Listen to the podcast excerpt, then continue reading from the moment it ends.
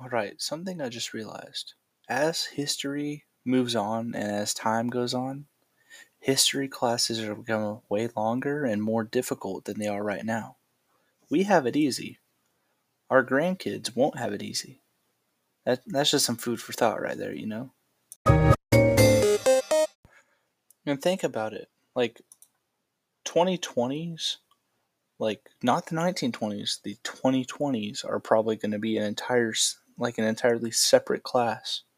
Like it's it's either going to be like an elective or it's going to be like a common core history class. That's that's just absolutely crazy. We're living history. We always have been, but now is just crazy.